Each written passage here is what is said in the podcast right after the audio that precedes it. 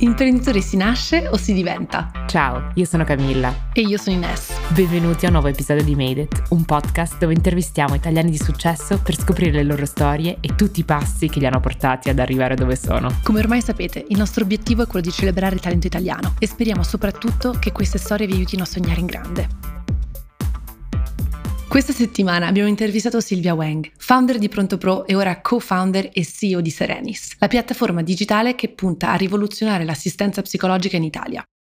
Prima di iniziare vogliamo ringraziare il nostro sponsor, Smart Future Academy, un'associazione con la quale siamo molto felici di collaborare. Smart Future Academy nasce dal desiderio di aiutare i giovani a trovare una risposta alla fatidica domanda «Cosa vuoi fare da grande?», attraverso il contatto con figure di professionisti in grado di trasmettere la propria passione grazie al racconto della propria attività e percorso formativo. Insomma, come noi, Smart Future Academy punta ad aiutare i giovani a trovare la loro strada, attraverso storie di successo e creando un dialogo tra il mondo della scuola ed il mondo del lavoro, con l'obiettivo di rendere consapevoli i ragazzi di come sia raggiungibile la realizzazione personale attraverso impegno ed dedizione, ma anche con fiducia e divertimento. E tra poco vi parleremo della loro nuova iniziativa Smart Future Orienta. Nata a Milano da genitori cinesi e cresciuta a Brescia osservando da vicino il ristorante di famiglia. Quando si iscrive all'università, Silvia capisce ben presto di voler costruire una carriera nel mondo delle start-up. Fa esperienza lavorando in giro per il mondo con Rocket Internet, ma nel duemilaquindici il desiderio di tornare in Italia la riportano a Milano, dove lancia ProntoPro con suo marito Marco Liengo. Silvia affronta le difficoltà di guidare una start-up in un paese che ancora non è pronto ad abbracciare l'innovazione. Ma passo dopo passo e con il duro lavoro, ProntoPro diventa una delle start-up italiane ritenute di maggiore successo. Ma dopo la exit, Silvia non si ferma. Ha da poco lanciato la sua nuova impresa, Serenis, che ci racconterà nella nostra intervista. Alla domanda «Ti ritieni una persona di successo?», Silvia risponde sì, senza esitazioni. Solo questa è una lezione molto importante da imparare, soprattutto per molte delle donne che ci ascoltano. Ascoltiamo la sua storia. Ciao Silvia, benvenuta su Made It. Possiamo dire che ormai sei un'imprenditrice seriale, prima con ProntoPro e adesso con Serenis, quindi abbiamo un bel po' di strada da percorrere insieme e siamo molto curiosi di scoprire la tua storia. Grazie a voi per avermi invitato a questo podcast. Come sempre vogliamo partire sempre da un po' dalle radici per, per conoscerti un po' meglio e capire da dove vieni. Sei nata a Brescia e i tuoi genitori sono emigrati dalla Cina pochi anni prima della tua nascita e hanno aperto il primo ristorante cinese della città. Che tipo di genitori erano e cosa ricordi della tua infanzia? Sì, io in realtà sono nata a Milano, però di fatto dopo pochissimi mesi sono trasferita a Brescia con i miei genitori e infatti i miei amici di Brescia dicono sempre che quando mi chiedono no, dove, dove, di dove sei, dove sei nata, dico Milano e mi dicono no, guarda tu sei bresciana, no? C'è sempre questo, questo dettaglio. Comunque trent'anni fa, ormai trentacinque anni fa, era molto diverso rispetto adesso. Noi tutta Brescia, quando giravi per il centro così, eravamo l'unica famiglia straniera, tra virgolette, e quindi io ho sempre avuto no, il, la, questa consapevolezza comunque no, di, essere, di essere diversa, che la mia famiglia era diversa. Avevamo questo, questo ristorante che mi ricordo benissimo perché da piccola proprio ci passavo le giornate, mi ricordo anche che mi divertivo un sacco a pulire i pavimenti di questo ristorante, non so, avevo questa... questa cosa e, e quindi i miei avevano degli orari comunque molto difficili, no? Lavoravano la sera, la notte e quindi poi il mattino comunque dormivano. E infatti io e i miei fratelli siamo cresciuti di fatto coi nonni. Questa diversità come l'hai vissuta tu? Ovviamente c'è, c'è chi la vive meglio di altri, è stato, è stato qualcosa che hai, vi siete riusciti ad integrare? Com'è andata? Devo dire che mi sono integrata comunque molto bene, nel senso che comunque a differenza di ragazzi che sono nati in Cina e poi sono arrivati qua magari all'elementare e alle medie, io essendo comunque nata qui non, non ho mai avuto problemi di lingua, o, però sicuramente era eh, ovunque andavo era come avere il faro acceso sopra che sapevi che tutti ti guardavano ovunque andavi, non so quanto Tante volte eh, a settimana mi chiedevano di dire qualcosa in cinese, tipo come si dice ciao in cinese, da, tutte le persone nuove ti chiedevano ma da dove vieni, quindi sicuramente c'è una consapevolezza anche ovviamente un po' di bullismo, no? Perché da quando sei piccola i bambini ti, ti fanno no, gli occhietti tirati, dicono. Quindi sicuramente è stata una consapevolezza eh, che per me da piccola comunque è stato anche un po' pesante perché da piccola non, non pensi alla ricchezza che hai nell'essere diversa ma ti vuoi omologare e basta. E secondo te ti ha in qualche modo formato le tue radici a diventare l'imprenditrice che sei adesso? Sì, perché, ma non tanto per il fatto di essere, di essere cinesi, ma per il fatto che i miei sono arrivati senza niente, cioè poverissimo, non avevano neanche una valigia con sé quando sono arrivati. Il fatto di, di essere riusciti, no, comunque ad avere una famiglia, mandare a scuola tre figli, eh, di aver comprato casa, così, derivava proprio dal, dal lavoro che hanno fatto, quindi da questa fortissima consapevolezza che, no, che, che bisogna fare eh, se, se vuoi ottenere qualcosa. E, e quindi la, proprio la cultura, no, del, del lavoro, così io fin da piccola uh, l'ho avuta molto presente, infatti loro da questo punto di vista sono un role model, cioè hanno sacrificato tantissimo, no, per, per, comunque non, non c'è mai mancato nulla, no, e coraggio comunque che hanno avuto, certo spinti anche un po' da necessità, però il coraggio comunque di andare in un paese a trent'anni dove non si parla, non parli lingua, non capisci niente, ma veramente niente. Eh, è veramente per me un atto, no, di, di estremo coraggio. Cioè assolutamente non posso neanche immaginare, ogni tanto la gente si, si blocca per tante cose, andare in un paese in cui non conosce la lingua senza una valigia e dover imparare tutto, insomma, a partire dal zero deve essere stato... insomma veramente una prova enorme di coraggio e soprattutto riuscirci. Ne abbiamo parlato un secondo prima, la ristorazione oltre agli orari è proprio un, un mondo durissimo, nel senso ci sono alti e bassi, e vedere insomma tutte queste difficoltà che immagino magari ci sono anche state nella tua famiglia, poi magari non lo so, forse le cose sono sempre andate bene, però non ti ha dissuasa di voler fare l'imprenditrice? Allora, sicuramente mi ha dissuasa da fare ristorazione, ma perché io appunto avendo dei, comunque un'impostazione educativa molto cinese da questo punto di vista, no? Dove tutti devono contribuire a fare, io da, da ragazza, comunque da adolescente, il sabato ero sempre al ristorante, non ero fuori a divertirmi, ero lì, no? a, ad aiutare al ristorante, quindi ovviamente questo mi ha pesato molto e... Eh, e avere degli orari comunque sempre, no, quando gli altri sono in vacanza tu lavori, ovviamente no, non è il, l'ideale, però d'altra parte l'essere imprenditore, avere una famiglia di imprenditori che lavoravano insieme a una cosa è anche, una, anche bellissimo perché unisce tanto la famiglia e, e, e poi comunque è stato un caso di successo, per, no, i miei genitori comunque hanno avuto un ristorante, con questo ristorante hanno mandato a scuola tre figli, non ci hanno mai fatto mancare nulla, quindi è, per me è un esempio molto positivo, no? E diciamo che poi c'è un motivo se poi i figli dei dottori tendenzialmente vanno a fare medicina, i figli degli avvocati vanno a fare, perché quello è quello che tu vedi, è quello che è un po' il tuo comfort zone alla fine. Certo, il tuo mondo è quello e, e lo stiamo vedendo sempre di più. Tra le persone che abbiamo intervistato, molti hanno genitori imprenditori e questo da, ti dà proprio una marcia in più, anche perché vedi questo mondo fin da... fin da, diciamo, piccolissima, lavori, aiuti i genitori, ti confronti con delle problematiche molto più adulte, diciamo, quanto ragazzino. Abbiamo notato anche molto che di solito genitori con imprese, diciamo, più vecchio stampo, quindi non, diciamo, imprese che guardano al digitale o che sono venture backed, sono sempre magari un'officina, un'industria, un ristorante, eh, una pelletteria, ma nonostante quello comunque quello, come diceva Ines, dà veramente lo stampo per dire ok, io voglio fare questo, ma portarlo a il livello superiore, riuscire a fare, sai, crescere i, pro- i ricavi di dieci volte ogni anno, do- quindi è, è, mi piace molto che c'è questa genitori magari più tradizionali, poi figli che partono sul mondo digitale, quindi diciamo in un paese con così tante imprese familiari potrebbe essere una cosa molto molto positiva se tutti i figli di imprenditori seguono questa strada.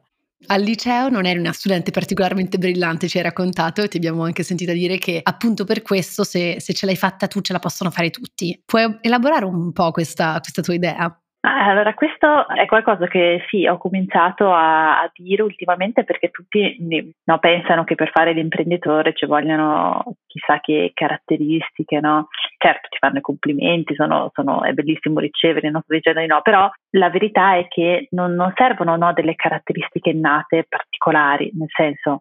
non devi essere la persona più intelligente, no, della, della, della classe, non devi avere delle doti, no, che, che, che fin da piccoli tutti ti esaltavano, no? Certo, devi avere qualcosa di speciale, ma è qualcosa di speciale che tutti possono apprendere, questo messaggio che io voglio dare, no? Che in primis è resilienza e apertura al rischio, cioè il fatto di buttarti in qualcosa che sai che potrebbe andare male, no? Poi l'output di come va è sempre, no, un punto di domanda, che non vuol dire che tu sei più bravo o meno bravo, perché comunque c'è anche un tema di timing della cosa che fa, de, della scelta proprio del, del, del modello che fai, di anche di fortuna, no? Perché eh, col Covid eh, tantissime aziende sono morte, altre sono, sono, sono esplose perché per, per un fattore comunque esogeno, no? Quindi quello che voglio dire è che quello che caratterizza l'imprenditore sono veramente caratteristiche che tutti possono, possono avere: resilienza, mh, una forte passione per qualcosa, la, l'umiltà e il, l'apertura al rischio. Sì, infatti una cosa che, che stiamo cercando di dimostrare anche attraverso il podcast, le interviste che facciamo, è che non c'è un singolo background per avere successo e per diventare imprenditore. C'è chi ha, delle, ha dei percorsi più, diciamo, classici di studi e di, e di lavoro, c'è chi non ha la laurea, cioè non, non c'è un, un manuale, diciamo, da seguire per, per avere successo. E quindi, come dici tu, le, le uniche caratteristiche che si vedono in comune attraverso, insomma, tutte le persone che abbiamo intervistato è proprio questa de- determinazione e l'appetito al rischio. Se non sbaglio, dopo il liceo sei andata a studiare alla Bocconi. Sì. Cosa ti ha spinta ad no, andare? eh, io in questo proprio no. Eh, allora, ci sono le persone che hanno la vocazione, no? Vado a, a, a studiare medicina perché voglio, no, fare il medico, voglio fare l'avvocato, vado a studiare legge. E, e invece nel mio caso era più un non so cosa voglio fare, quindi vado a fare economia che mi tiene un pochino tutte le porte aperte, no? Eh, e la scelta in realtà dell'università, in totale proprio trasparenza, vi dico che è stata dettata dal fatto che c'era andata mia sorella e quindi ho detto vado, vado anch'io lì. Poi, come ovviamente spesso succede a chi studia economia in grande università, uno ambisce poi a lavorare in banca o in una multinazionale. Finché tu avevi seguito un po' quella, diciamo, quella spinta che ti danno all'università, ma hai capito che subito che non era per te. Ma sì, sì, perché tutto è improntato su quello, no? E, cioè, compagni di classe, ma anche l'università stessa, gli esempi che, che ti portavano in classe, eh, le persone che, che sentivi, che venivano a fare le testimonianze, no? Quindi ti sembrava che, fatto quello, il magico mondo fosse consulenza oppure no, le, le, multi, le multinazionali. Quindi io mi sono anche qui adattata e, e poi però no, sì, ho scoperto che proprio non faceva per me. E cos'è che non ti ha convinta? Cioè, cos'è, perché hai capito che non era per te? Perché poi ovviamente non, non tutte le multinazionali sono uguali, non tutti i team sono uguali, dipende molto anche dalle persone che, che, ti, che ti trovi così, ma avevo visto proprio un, un mondo molto apparenza, poca sostanza, cioè dove tutti erano lì, no, per farsi vedere più che per, per portare qualcosa, e io su questo proprio non sono portata, eh, quindi un po', no, anche un po' di, di, di politics, un po', no, di, di, di relazione, no, chi è, chi è il capo, chi è il capo del capo, no, queste cose qui che appunto non ci sono portata. E quindi poi sei approdata da Rocket, come tanti degli imprenditori che abbiamo intervistato su questo podcast.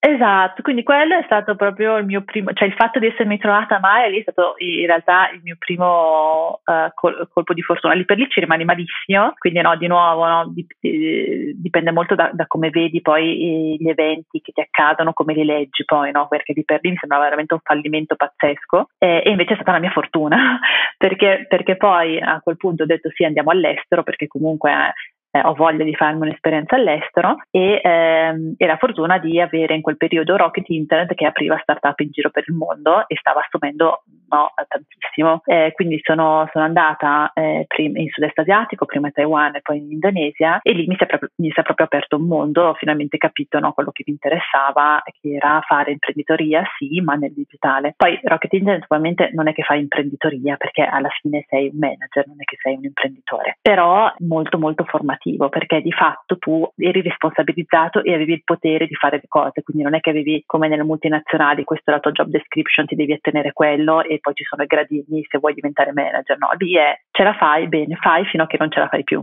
e quindi uno in gamba no, in un anno può fare quello che in una multinazionale fa in dieci anni. E ce l'hai detto, quindi con Rocket sei andata subito all'estero, hai fatto un'esperienza a Taiwan e poi in Indonesia, hai lavorato per due, due società del gruppo Rocket, due startup del gruppo Rocket, Zalora che è un, un sito di e-commerce e poi Lamido che è parte del gruppo Lazada che è uno degli e-commerce più grandi in sud-est asiatico, e ci hai detto anche questa cosa che appunto Rocket è molto eh, sink or swim, quindi buttano giovani ragazzi, vedono se ce la fanno, se ce la fanno bene, se no a casa. E per te, cioè appunto ce l'hai raccontato un po', però com'è stato? Eri comunque lontanissima da casa, in una cosa, eri giovanissima, non avevi ancora fatto startup, come hai vissuto questa difficoltà?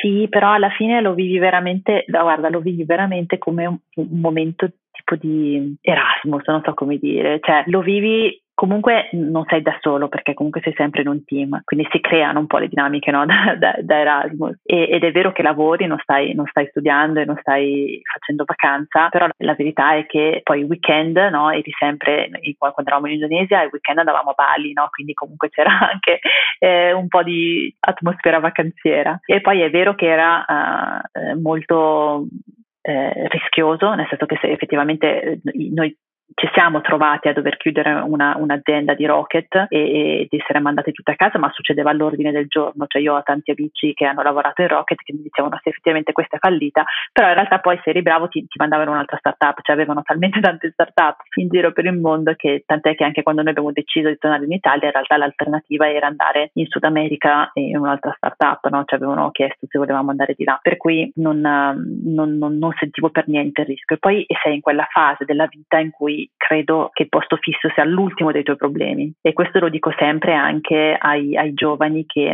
ai giovani sì, cioè nel senso io mi sento comunque giovane, però diciamo ag- agli studenti neolaureati che mi chiedono um, consigli, no, sul next step in termini di carriera. Io dico sempre la cosa peggiore che puoi fare è andare in un posto per il brand, perché quello che in realtà ti paga è andare in un posto dove impari, perché quello poi ti fa la differenza, perché quello veramente in un anno ti permette di essere C-level in, in mille altre aziende. Davvero bello questo consiglio, forse l'avrei dovuto anche io sentire quando ho cominciato la mia carriera, perché io sono andata sparata per il brand che mi piaceva. Poi è stata una bella esperienza, per carità, però diciamo che mi sono accorta dopo che in realtà anche se sei nel brand più figo della tua, della tua, nella categoria insomma di prodotto, potrebbe non essere una bella esperienza o potresti non imparare tanto, quindi esatto, no, veramente un, sì. un buon consiglio. Ci sono sicuramente aziende in cui si impara t- molto di più, si fa di più, si vede di più, soprattutto quando sei in startup dove non, magari non hai quella, quella cosa che ti occupi solo di una, una cosa, no? Hai più visione. Esatto, quindi cioè proprio per definizione in una startup tutti fanno tutto, per cui per forza che vedi molte più cose, perché dai, cioè è proprio il cliché dello, dello stagista che fa solo fotocopie, non è un cliché nato dal nulla, mentre in una startup non c'è questo lusso di, di dire ok abbiamo una persona che fa solo, solo fotocopie, eh, quindi, quindi sì, Rocket in realtà per me è stata proprio una scuola. Invece la tua vita personale si sovrappone un po' con la tua vita lavorativa, quindi saremo un pochino intrusive, ma in Indonesia hai conosciuto Marco, che diventerà tuo marito e il tuo co-founder in ProntoPro. Cosa vi ha portati insieme? In realtà ci siamo conosciuti l'ultimo giorno di università, quindi in realtà ci, ci conoscevamo da prima. Però sì, abbiamo lavorato insieme in Rocket e, e quindi è stato molto bello anche per quello, perché poi è, è vero che eri molto distante dalla famiglia, ma eri comunque con una con, cioè, con, con, con tuo fidanzato, quindi non è che ti sentivi abbandonata a te stesso, ecco. E quindi eh, di nuovo lì è stata probabilmente il il secondo momento, no, di, di fortuna che ho avuto, no? Perché eh, eravamo lì insieme, abbiamo deciso di sposarci, quindi insieme abbiamo deciso di tornare. E ProntoPro non sarebbe mai nata se non fosse stato, no, frutto di un momento decisionale com- come quello, perché se non fossimo stati insieme all'estero, non avessimo voluto tornare nello stesso momento insieme, eh, non avessimo avuto lo stesso tipo di esperienza degli ultimi anni, probabilmente non, non avremmo scelto una strada così. E invece entrambi lavoravamo in una startup, avevamo t- entrambi una, uno spirito imprenditoriale molto forte, abbiamo trovato il progetto, ci appassionava eh, entrambi, entrambi ovviamente siamo tornati nello stesso momento, quindi... Eh, e quindi abbiamo deciso di lanciare insieme ProntoPro. È stato, però ecco, ci tengo a sottolineare che per me quello che ha guidato è stato la prioritizzazione dei, delle tue, di quello che è importante per te in quella fase. Per me era molto personale, cioè il fatto di essere tornata, di aver fatto imprenditoria, non era perché avevo la, la, la missione di dire voglio fare una startup, ma perché volevo tornare in Italia e vedevo il mio futuro in Italia. Quindi è stata proprio una decisione personale e quello secondo me vince sempre, farti guidare da quella che per te è la cosa più importante nella, nella, nella tua vita in quel momento, poi sicuramente non, non te ne penti.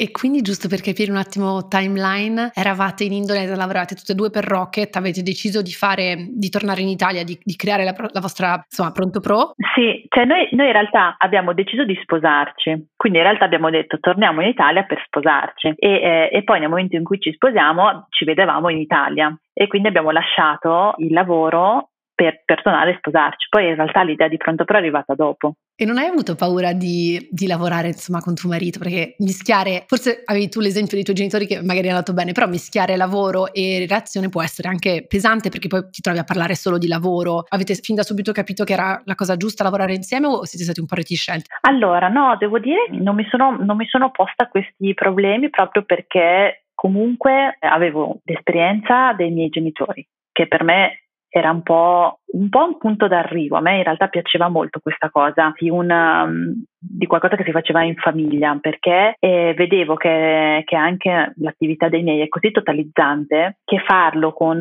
con, con qualcuno in famiglia hai un tasso di fiducia elevatissimo, e secondo me in questa, in questa realtà aiuta molto e lega molto, perché poi le difficoltà che tu incontri sulla strada veramente ti... cioè, io dico sempre, se in realtà non l'avessimo fatto insieme ci saremmo sicuramente lasciati, perché nel primo momento, di, a parte che eh, ti occupa così tanto tempo fare la startup che non avresti proprio tempo di passarlo con, uh, con tuo marito, con tua moglie, e, e quindi già questo ovviamente era, era un punto. Ma poi passi dei momenti così difficili, alti e bassi, eh, così belli e brutti, che se l'altra la controparte non vive queste stesse sensazioni è molto difficile, perché è come se no, ti rimanesse un po' indietro. E quindi per me era, in realtà l'ho sempre vissuta molto bene quella di farla con lui. Abbiamo, tro- abbiamo avuto la fortuna di trovare un progetto che piacesse entrambi.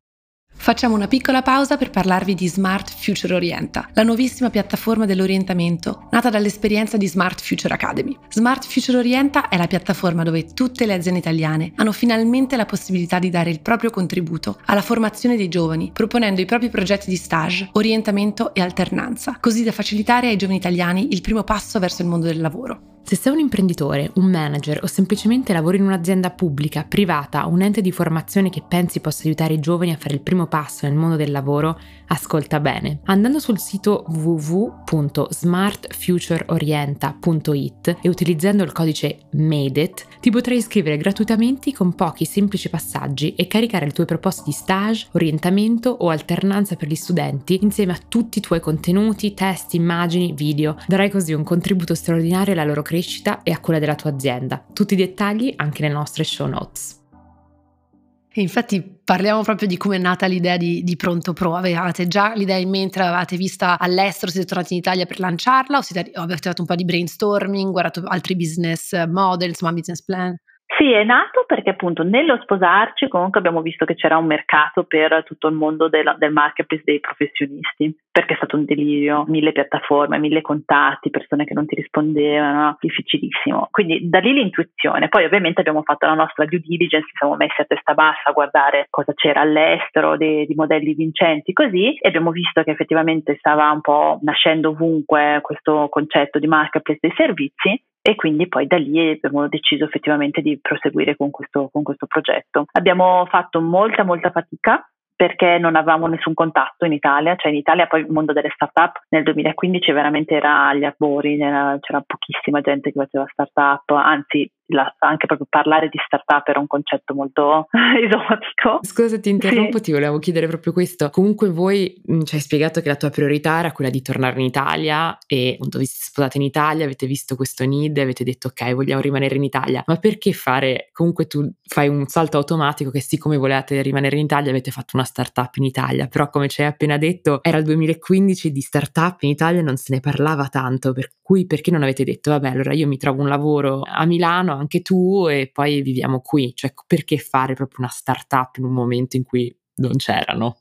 Perché volevamo fare comunque gli imprenditori e perché sapevamo di avere un vantaggio competitivo nel digitale. Più avevamo trovato un progetto che piaceva entrambi e ci siamo messi a farlo. Quindi è stato un po' un mix di, di fattori. Poi devo dire che che anche andare a lavorare dopo aver fatto un'esperienza comunque no, dove hai piena libertà e comunque sei, è vero che sei manager, non sei un imprenditore, ma alla fine in molte cose in Rocket era simile no, a fare l'imprenditore perché avevi veramente tanta responsabilità. Tornare magari in un'azienda italiana che magari era simile all'esperienza che io già avevo avuto proprio non, non, non mi ispirava per niente, e trovare un'azienda bella in, con una missione in cui trovi dove effettivamente c'è un ruolo adatto a te alla fine non è così facile, eh, quindi è venuto abbastanza naturale l'idea di dire fondiamo qualcosa. E c'è anche da dire che se entrambi volevamo fare gli imprenditori non, non è che lo fai a quaranta anni, no? Quindi c'era anche un po' quello, se lo volevamo fare dovevamo farlo subito, anzi io mi sentivo anche un po' in ritardo. Quindi in realtà molta anche impronta Rocket di dire dopo questo vogliamo fare noi la nostra cosa, eh, però appunto lo dici come una cosa naturale ma forse non per tutti avrebbero avuto lo stesso diciamo meccanismo, quindi eravamo curiosi di, di capire un po' perché. Quindi ci hai detto che i primi mesi in ProntoPro sono stati difficilissimi, co- co- quali sono state le difficoltà che avete dovuto affrontare?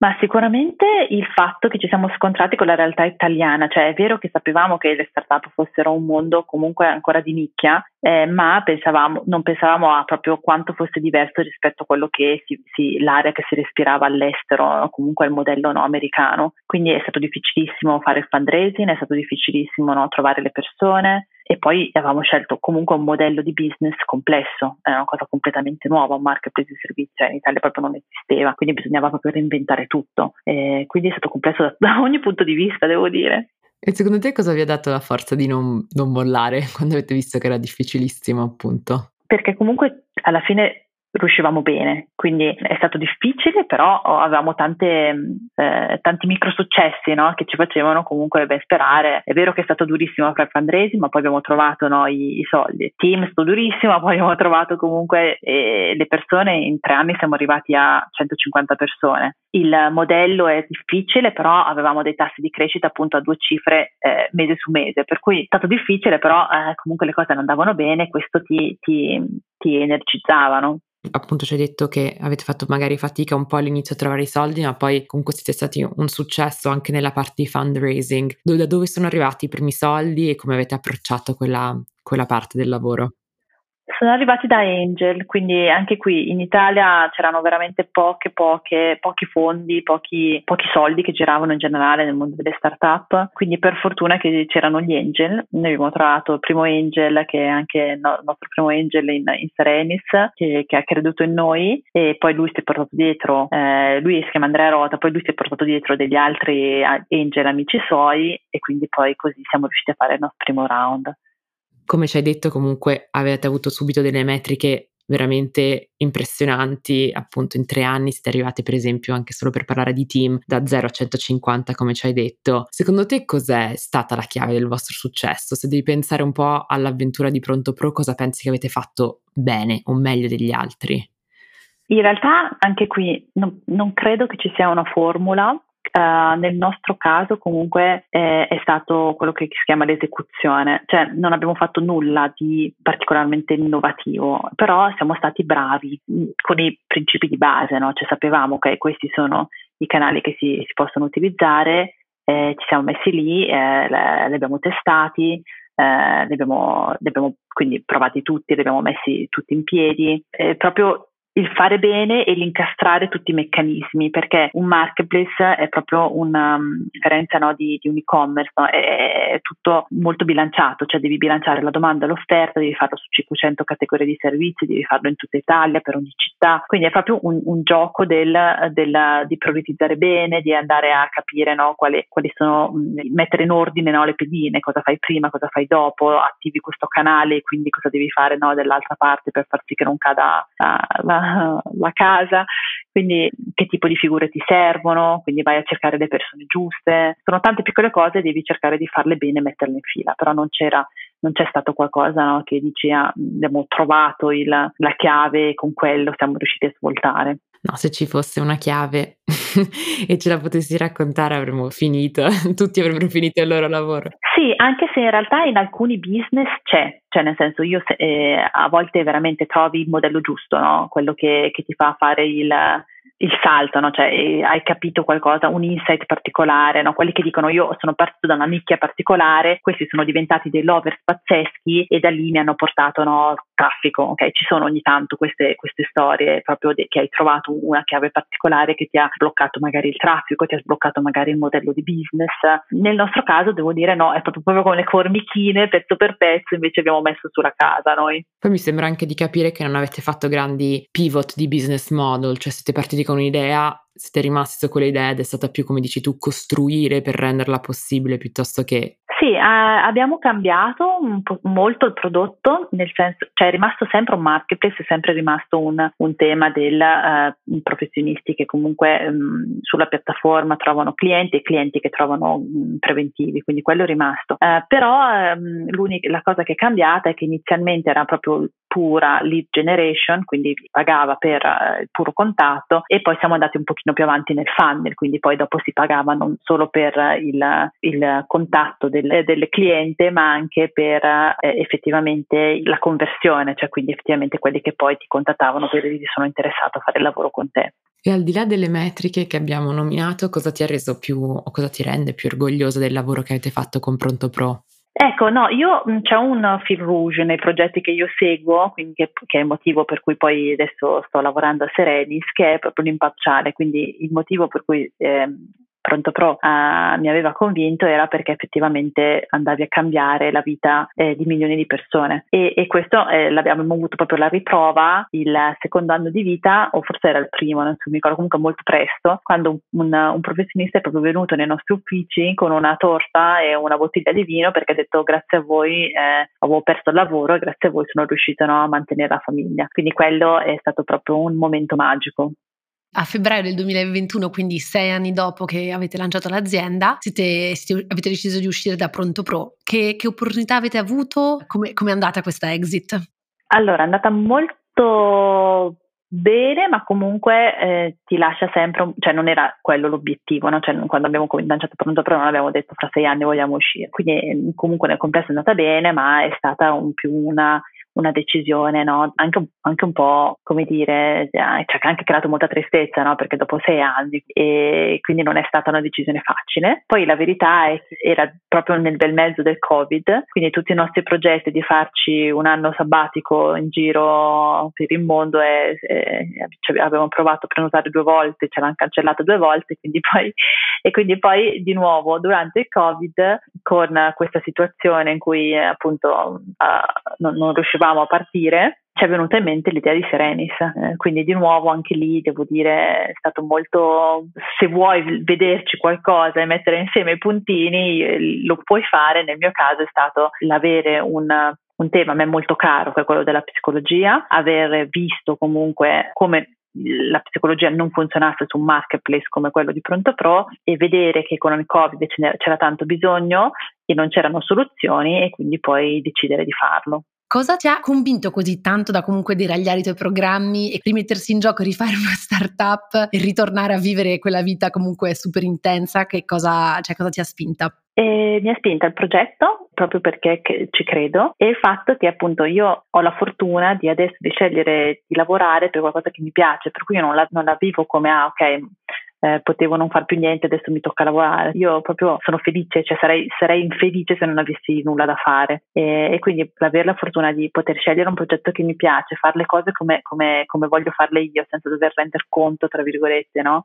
E non dover uh, fare compromessi, in realtà è proprio la realizzazione più alta. E credo che appunto la, la, la, la felicità più grande non è tanto, no, lavorare e aspettare semplicemente il punto d'arrivo, che magari non viene mai, eh, perché appunto tantissime startup falliscono e poi sei depresso e poi no, hai, hai mille problemi eh, appunto sul, sul fallimento. Eh, in realtà proprio la consapevolezza di sapere che cavolo, sto facendo qualcosa in cui credo, qualcosa che ha un impatto sociale, qualcosa che comunque mi diverte, eh, tutti i giorni stai bene, boh, questa è la cosa più questa è la cosa migliore. Poi se, se anche hai dei risvolti comunque economici alla fine, ben venga, assolutamente, non è che dico lavoro per la gloria, però eh, è proprio una è proprio una, una visione diversa del, del, come, del come si lavora. Sei mossa da, da altro che i soldi. In realtà molti degli imprenditori che hanno successo sono mossi da molto più che i soldi, da, quindi da una missione, come dici tu, sociale, da qualcosa che tutti i giorni ti dia la, quella forza e quella grinta di andare avanti nonostante magari le difficoltà e tutti i problemi. E c'è un altro dettaglio, insomma, abbastanza importante, perché quando tu sei ripartita con Serenis, vogliamo dire che eri anche incinta del tuo secondo figlio, che è proprio nato quando hai lanciato eh, la startup. Sì, io ho scoperto di essere incinta quando avevo deciso di lanciare Serenis, e poi il giorno che abbiamo fatto il comunicato stampa di lancio di Serenis è nato il mio secondo figlio. E, e come, insomma, come hai gestito questa cosa di cominciare a lanciare la tua startup e allo stesso tempo avere un secondo bambino? Ecco, io, ecco, di nuovo, io sono una che anche sul tema, no, donne, maternità, lavoro, io credo che le donne non debbano rinunciare a nulla perché rimangono incinta. E questo vuol dire non dover rinunciare a Serenis, se avevo deciso di fare Serenis. Questo vuol dire anche che, no, se, che, che anche le mamme che decidono di stare a casa è una decisione che io assolutamente rispetto e credo che ci sia tantissimo valore, no, anche nelle, nelle donne che decidono di lasciare il lavoro. Però non è giusto dover rinunciare, no, a, o a uno o all'altro solo per il fatto di essere incinta. Quindi nel mio caso il fatto di essere incinta non è assolutamente stato un elemento che mi ha fatto dubitare sul lanciare Serenis, eh, anzi è, è venuto come no una cosa positiva, perché mi sembrava un bel segno. E quindi questo con, come conciliare il lavoro con i bambini, in realtà anche qui è un tema però di prioritizzazione, cioè non si può fare tutto. Io non è che dico ah non devi rinunciare, quindi puoi fare la mamma perfetta, il lavoro perfetto e tutto, no? Quindi no, cioè che io sono contraria al mito della superdonna, perché aumenta ancora di più l'idea che devi essere perfetta in tutto, no? La superdonna che sa fare la, che è la mamma super presente. Eh, no, io banalmente il mattino non porto i bambini a scuola, li porta mio marito, e anche dopo il parto alle prime visite era mio marito che portava il bimbo a fare le visite, e tutti in ospedale che dicevano oddio come mai, cosa è successo alla mamma? No, niente, la mamma a casa che lavora, appunto, non, eh, non può, non, non, è, non, è, non è potuta venire a, fa, a portare il bambino a fare la visita. Quindi sai, non si può fare tutto, ci sono delle priorità. Eh, non voglio essere una mamma presente, ma non voglio essere una mamma che fa solo una mamma, voglio essere una mamma che comunque eh, ha una startup e porta avanti anche la startup. Quindi, eh, quindi sì, credo che, che e poi ovviamente bisogna organizzarsi, quindi io nel momento in cui sapevo che ero incinta mi sono organizzata con il fundraising, con le tempistiche che non combaciassero, no, con il parto, eh, mi sono organizzata con il fatto di avere la policy full remote, quindi tutti i nostri ragazzi possono lavorare da ovunque, facciamo la maggior parte dei nostri meeting, no, in videochiamata. Poi ovviamente Covid eh, pure non, non è che si pot- cioè, all'inizio non è che si potesse fare diversamente, però anche la policy del full remote, perché perché io comunque non potevo muovermi, soprattutto nell'ultimo periodo, nel primo periodo dopo il parto, quindi tutta una serie di accorgimenti che uno fa perché sai di essere incinta, e quindi ti devi organizzare anche col lavoro per far sì che eh, tu riesca a portare avanti tutte le cose. No, è bello sentire, sentire questa storia particolarmente diversa, anche sentire che ci sono, insomma, anche gli uomini possono aiutare e non deve cadere tutta la responsabilità sempre sulle donne. Ma soprattutto una cosa secondo me fondamentale è che una volta che i tuoi figli vanno via di casa non puoi più fare la mamma full time, quindi anche questa cosa secondo me di costruirsi un percorso anche e una vita al di fuori di essere magari fa, fare solo la mamma è molto importante adesso. Poi ci sono persone che, lo, che si sentono chiamate a fare solo quello ed è, ed è bellissimo, però secondo me tante persone che fanno poi solo quello magari si sentono veramente, diciamo, perse quando i figli escono di casa. Alla fine è una vocazione, quindi non devi farlo perché la società ti dice che lo devi fare, lo fai perché te lo senti. Tu hai la vocazione di fare la mamma a tempo pieno, benissimo, però se tu non hai quella vocazione e ti senti doverlo fare perché la società te lo impone, poi sei depressa perché appunto i figli vanno fuori casa e tu non hai più, non hai più no, nulla da fare, hai perso un po', no, il tuo senso di, di, di vita. Ma così come nel lavoro, no? C'è tante mamme dicono ah Eh, io devo per forza lavorare e invece vorrebbero stare a casa con i figli, vale, vale anche al contrario, no, questo discorso. Quindi io credo semplicemente che migliore, ma anche per, per i figli, è che la mamma sia soddisfatta, che questo vuol dire stare a casa o vuol dire lavorare o vuol dire altro.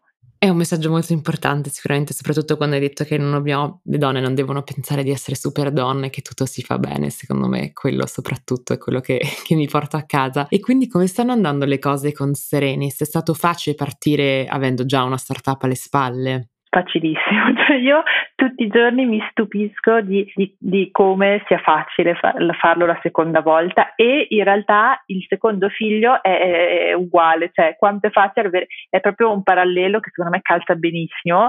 Per chi ha figli mi può capire benissimo, ma la, il secondo figlio è mille volte più facile, e così anche la startup, perché tantissime cose le hai già vissute, per cui sai già cosa devi fare. Cioè la prima volta che tuo figlio ha trentotto di febbre va in panico, alla decima volta ok, standard procedure. Eh, uguale alla startup, la prima volta che devi fare un contratto panico, eh, una volta che ne hai fatti cento va bene, ok. Ed è per quello che una startup, no, prima la fai meglio è, perché perché in realtà quello che è importante non è tanto come andrà la startup, farà l'exit, non farà l'exit, ma quello che tu stai imparando, eh, e, e, e se fallisce non è un problema, perché la seconda volta sarà così più facile che le tue chance di successo saranno molto più elevate. Un altro parallelo che avevamo fatto quando abbiamo iniziato a parlare di ProntoPro, appunto quello del fundraising, ci hai detto che ti sei portata uno degli angel iniziali di ProntoPro anche in Serenis, avete già chiuso un round a un milione e uno e per esempio, per far vedere come è anche cambiato l'ecosistema, siete una delle prime startup in cui ha investito Exor Seeds, che è il nuovo fondo per eh, appunto investimenti pre-seed e seed di Exor. Come hai scelto i tuoi investitori? Come è andato il fundraising? Cosa hanno visto loro nell'idea?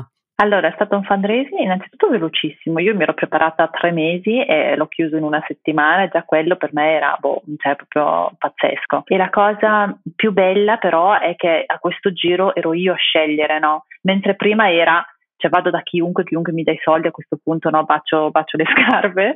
A questo giro era, no, cioè vado io, vado, vado solo dalle persone che voglio io, e, eh, e, e questo è, ti cambia radicalmente, no, tutto, ti, ti cambia proprio tutto l'assetto della startup. E noi siamo andati da tutte le persone che conoscevamo e sapevamo essere, cioè che potevano portare tanto valore a, a Serenis, quindi proprio tutte le persone più in gamba nel panorama startup e nel panorama digitale che conoscevamo. E, e quindi infatti nella nostra cap table ci sono soprattutto imprenditori e, e alcuni pochi fondi e alcuni investitori, eh, alcuni angel che fanno proprio investimento.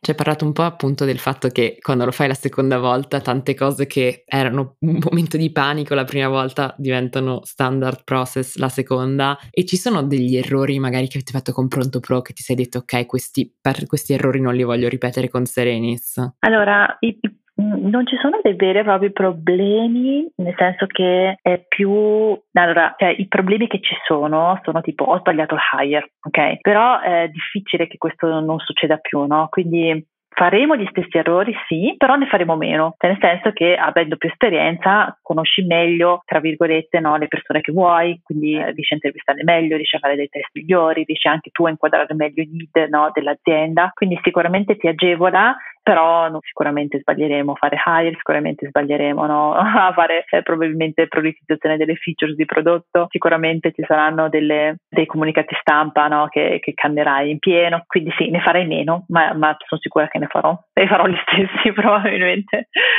E invece la tua storia, quella di Marco e quella di, di ProntoPro sono state raccontate moltissimo. Secondo te cosa ha catturato l'attenzione dei media italiani? Allora io... in realtà in questa diversity che raccontavamo all'inizio, poi in realtà in questo momento paga, perché eh, l'essere donna, l'essere mamma, l'essere eh, immigrata, cioè sono tutte cose, no, appunto che, che, che si vedono poco, per cui catturano. Il fatto di aver fatto una startup nel duemilaquindici, dove eravamo veramente pochi a fare startup come coppia, eh, quindi sono tutte cose appunto che, che siccome ce ne sono poche poi catturano, catturano l'attenzione. Infatti io incoraggio ogni persona che è un po' diversa a veramente approfittare e cavalcare quest'onda, perché sicuramente c'è un, ci, si vede proprio che sta succedendo una, una vera svolta. Ci sono tante sia agevolazioni fiscali anche per le donne che fanno impresa, per, insomma, per mille categorie che magari di persone che sono state molto meno rappresentate o supportate, quindi è anche il nostro momento per finalmente approfittarne. Cosa significa per te il successo, e ti ritieni una persona di successo? Uh, mi ritengo una persona di successo, sì, assolutamente. E, però il successo è molto, è molto personale, è molto relativo, e assolutamente quello che per me è successo è il fatto di poter scegliere cosa voglio fare, come voglio farlo, nei, nel modo, nelle modalità, nei tempi che voglio io, e mh, questo è impagabile, cioè quindi proprio questa libertà e quest, uh, questa sensazione veramente di non dover di non dover sottostare, no, a, a compromessi, è quello che per me è successo. E secondo te quanto del tuo successo è dovuto al vostro duro lavoro e quanto alla fortuna?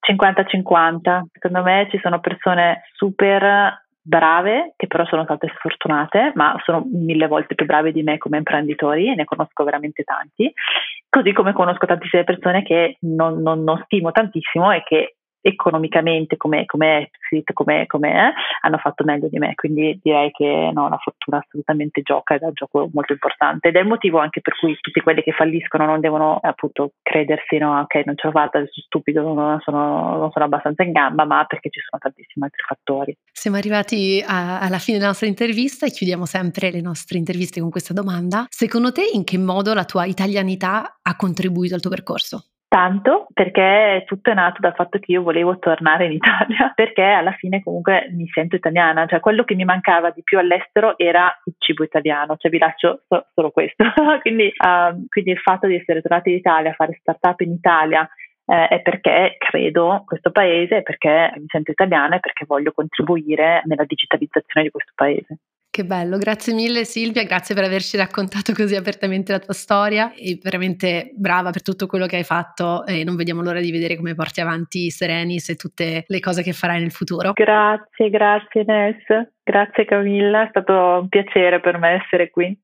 Questo episodio è stato sponsorizzato da Smart Future Academy, che ha appena lanciato una nuovissima piattaforma di orientamento, Smart Future Orienta. Smart Future Orienta è la piattaforma dove tutte le aziende italiane hanno finalmente la possibilità di dare il proprio contributo alla formazione dei giovani, proponendo i propri progetti di stage, orientamento e alternanza, così da facilitare ai giovani italiani il primo passo verso il mondo del lavoro. Smart Future Orienta è realizzata in collaborazione con le Camere di Commercio di Bologna, Brescia, Firenze, Torino, Varese e Regione Lombardia. L'iscrizione delle aziende degli studenti è totalmente gratuita utilizzando il codice M A D E. Trovate tutte le informazioni su w w w punto smart future orienta punto i t.